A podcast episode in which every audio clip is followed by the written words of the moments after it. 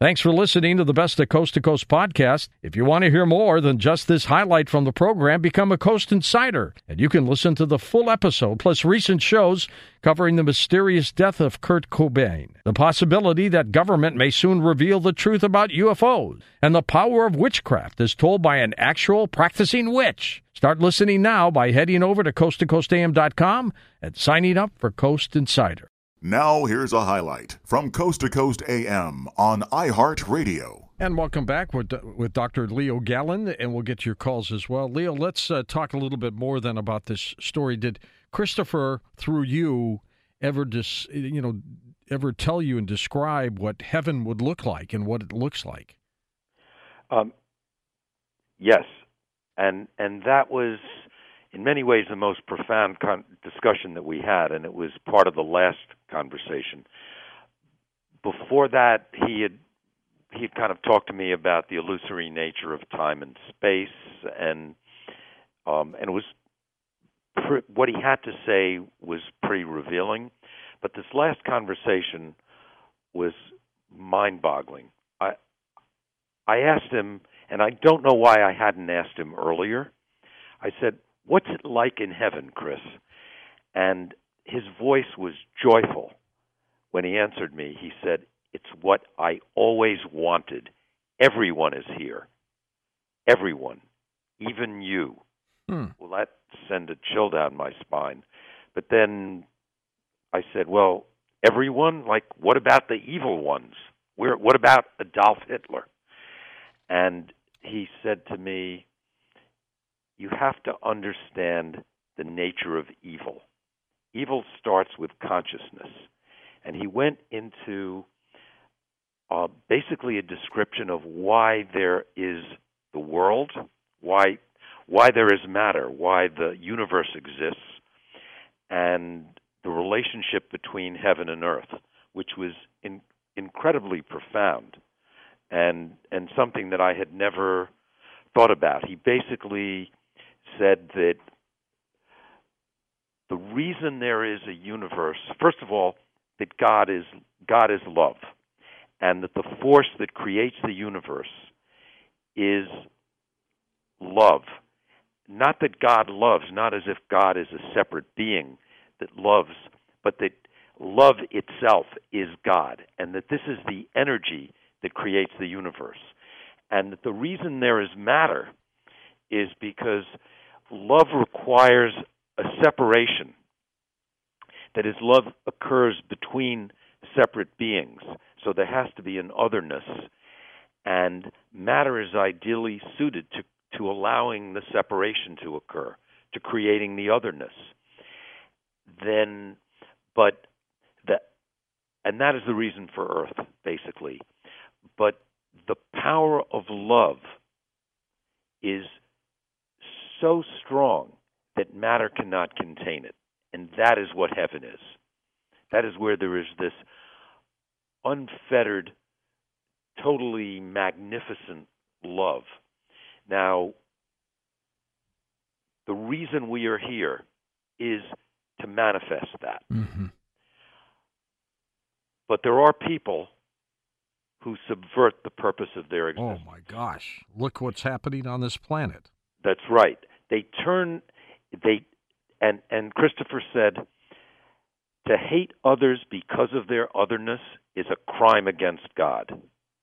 Yeah, but why does God, Leo, allow these things to happen?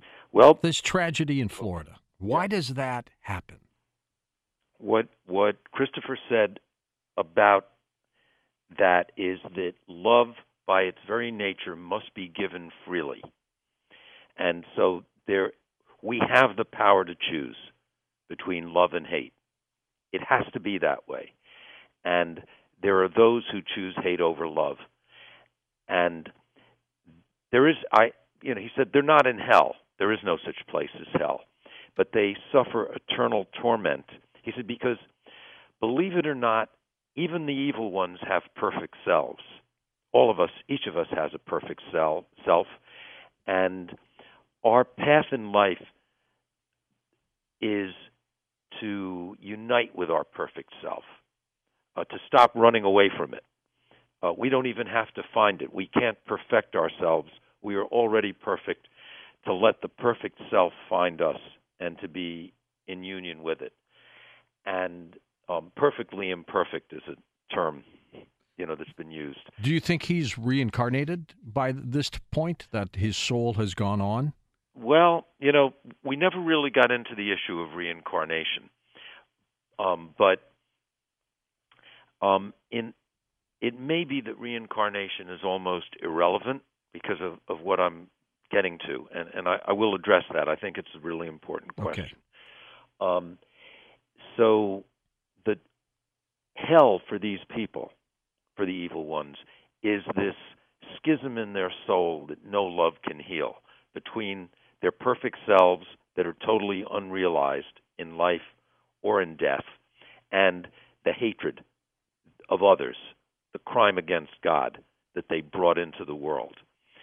Um, and then he said to me, um, you know, but he said, I can't say that they're these are these are pitiful creatures, he said, and I can't say that their torment in any way diminishes the joy that we feel from love, because it was always that way, and it always will be.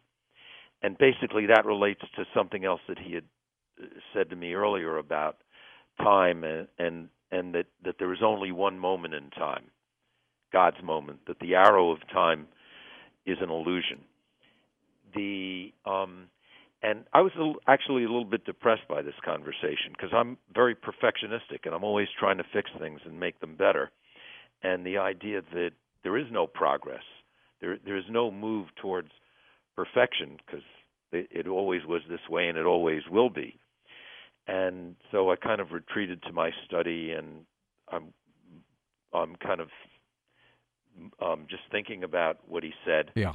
And then he said to me, um, "You know, Leo, um, you know how you like to tell stories about the way I was in the world, how." Uh, in all the quirky, crazy things that I would do, and that's right. I mean, we and he, he called you. He called you Leo, not Dad. Yeah. yeah. No, he, he always right. He called me Leo. Okay uh, the um, the especially in these um, tra- interactions, right? Because I mean, look, we were he, he I was not his father in, anymore. I mean, I was his student. You were his student. And uh, he said, in uh, and and we and our family is full of Christopher stories about all the quirky, funny things that he would do. He said, well, around here, some of us like to tell stories about you the way you were, uh, how you were always trying to get everything just right. And he said, just lighten up. You're already here. And that's where the title of the book came from. Well, that is really a mind boggling kind of thought that heaven is not something that occurs after you die, that there is only one moment, and it encompasses all of time, all of space, and heaven and earth exist as unified opposites within it. Um, that actually is a concept that is totally in keeping with where quantum physics and cosmology are taking our understanding of the universe.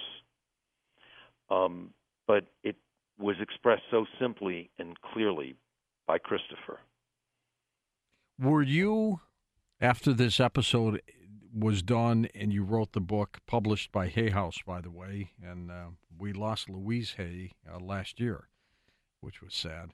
Were you convinced beyond a shadow of a doubt that the, this was happening to you as opposed to you creating it in your mind, that something oh, was happening oh, yeah. to you? I mean, uh, yeah, this was not like anything. First of all, I wouldn't come up with these ideas. They're, they're not my ideas what I have done with the book in a couple of the chapters is to try and understand them and interpret them. And um, but these were not ideas that that came from me. It wasn't my voice. I mean, I've done a lot of writing, and this was not me speaking. This was another being, and one that I kind of recognized as the voice of as a voice of authority. Mm-hmm. Was he happy with the book? Oh, I'm. I think he's thrilled because the one thing that Christopher loved was to interact with other people. He would do anything to um, kind of to get a response from somebody. And I, I think the more people that read this book, the happier he is. Yeah. He just loves being able to impact on them and and to confound them, you know, to say, "Hey, you know, you didn't think about it this way, but try thinking about it this way." The and what I what I realized, there are a few things that I realized as I was writing or as I was completing the book. One is that what I learned from Christopher as as much as it was Christopher's expression to me wasn't these are concepts that are actually ancient. They are concepts that are held sacred in many traditions. The concept, the idea, the gift of the opposite. I I characterized what I learned from him is three gifts. One is the gift of the opposite, the other is the gift of presence, and the third is the gift of timelessness. Um, now, the gift of the opposite, which is a very profound concept, that is the foundation for ancient Chinese philosophy. That is yin and yang. Everything contains its opposite at all times. At every level of being, the opposite is always present. Um, and and that actually contains a great deal of hope. It also is a warning, and and I see it in the world around me and in my own life every day.